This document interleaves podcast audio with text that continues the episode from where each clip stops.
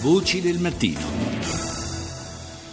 Ancora buongiorno da Paolo Salerno, sono le 6.39 minuti e 30 secondi in apertura di questa seconda parte di Voci del Mattino. Ci riallacciamo idealmente a quanto abbiamo detto pochi minuti fa con la rappresentante del CIR, il Consiglio italiano per i rifugiati, anzi vi voglio ricordare la campagna solidale eh, nei confronti del Consiglio italiano per i rifugiati. Si possono donare 2 euro inviando un sms al 45503 oppure ancora 2 euro con una chiamata da rete fissa Vodafone e, e TWT oppure 2 o 5 euro chiamando il 45503 da rete fissa Team, Infostrada, Fastweb e Tiscali. Dicevo, eh, ci riallacciamo al, alle considerazioni che abbiamo fatto con l'esponente del CIR e vi vogliamo parlare della situazione ancora sulle isole dell'Egeo da mesi investite da uno straordinario afflusso di migranti e profughi siriani.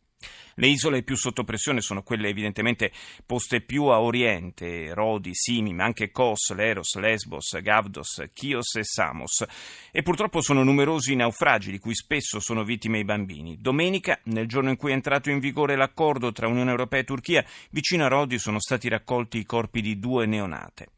Rita Pedizzi ha raccolto la testimonianza del francescano John Luke Gregory, vicario generale dell'arcidiocesi di Rodi. In 2015 sono arrivato in Grecia più di un milione di rifugiati, più di un milione. Allora questo molto per questo paese che adesso è veramente in crisi economicamente. E poi da gian- gennaio quest'anno sono arrivati 131.000 immigranti, da gennaio fino a marzo e settimana.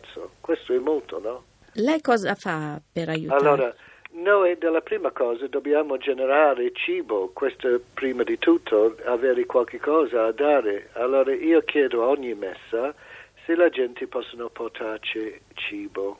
E soprattutto io chiedo per biscotti cioccolati, giochi per i bambini. Questo mi preoccupa molto per i bambini perché voglio almeno una volta nel giorno quando io vado a trovarli che hanno un po' di gioia nella loro vita. I bambini sono, in, sono innocenti di tutte queste cose, loro non capiscono, loro vanno dove i genitori la portano. E io voglio che almeno una volta nel giorno c'è questa, non sorpresa, ma c'è qualcosa di buono nella loro vita, perché non c'è più scuola, non sanno dove sono, non capiscono la lingua, negli ultimi giorni c'è stato un altro dramma. Sì, questo è dei bambini, perché guarda, loro che arrivano in questo comune, il peso della gente in questi comuni, allora il comune è quasi a livello del mare. Mettono generalmente mettono i bambini e le donne nel centro e gli uomini attorno il gomone. Però se c'è qualche leone grande, loro fanno panico, alla fine perdono controllo perché guarda, quello che vengono da Siria non sanno nuotare, tanti non hanno neanche visto il mare.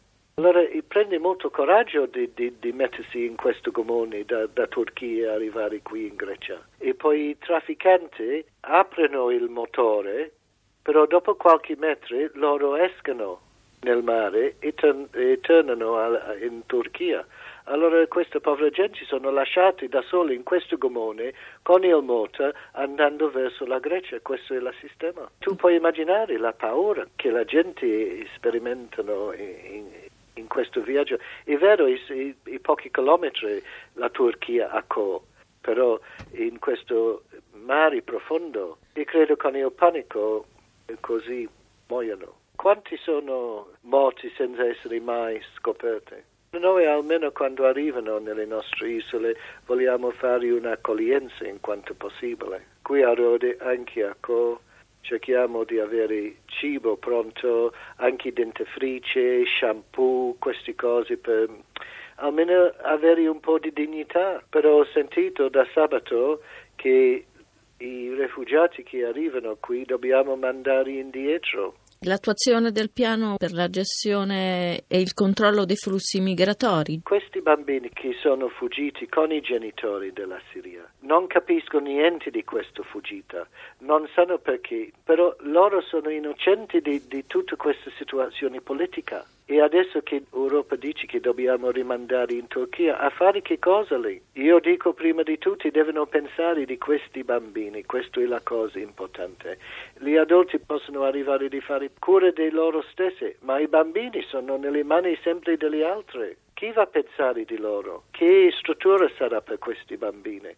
Se la rimandiamo in Turchia, mandiamo a che cosa? Perché in quanto io vedo, vediamo ogni giorno della Grecia e la situazione con gli immigranti, ma vediamo molto poco della Turchia, come vivono, e che fanno per loro, eccetera. Non lo so, forse voi avete visto altre cose e io controllo le notizie di Italia e di Inghilterra e non vedo mai ciò che stanno facendo in Turchia per questa gente. Che programma hanno per questi bambini? Se noi la mandiamo dalla Grecia in Turchia, che struttura sarà per questi giovani? Questa è la mia preoccupazione. I bambini. Sì.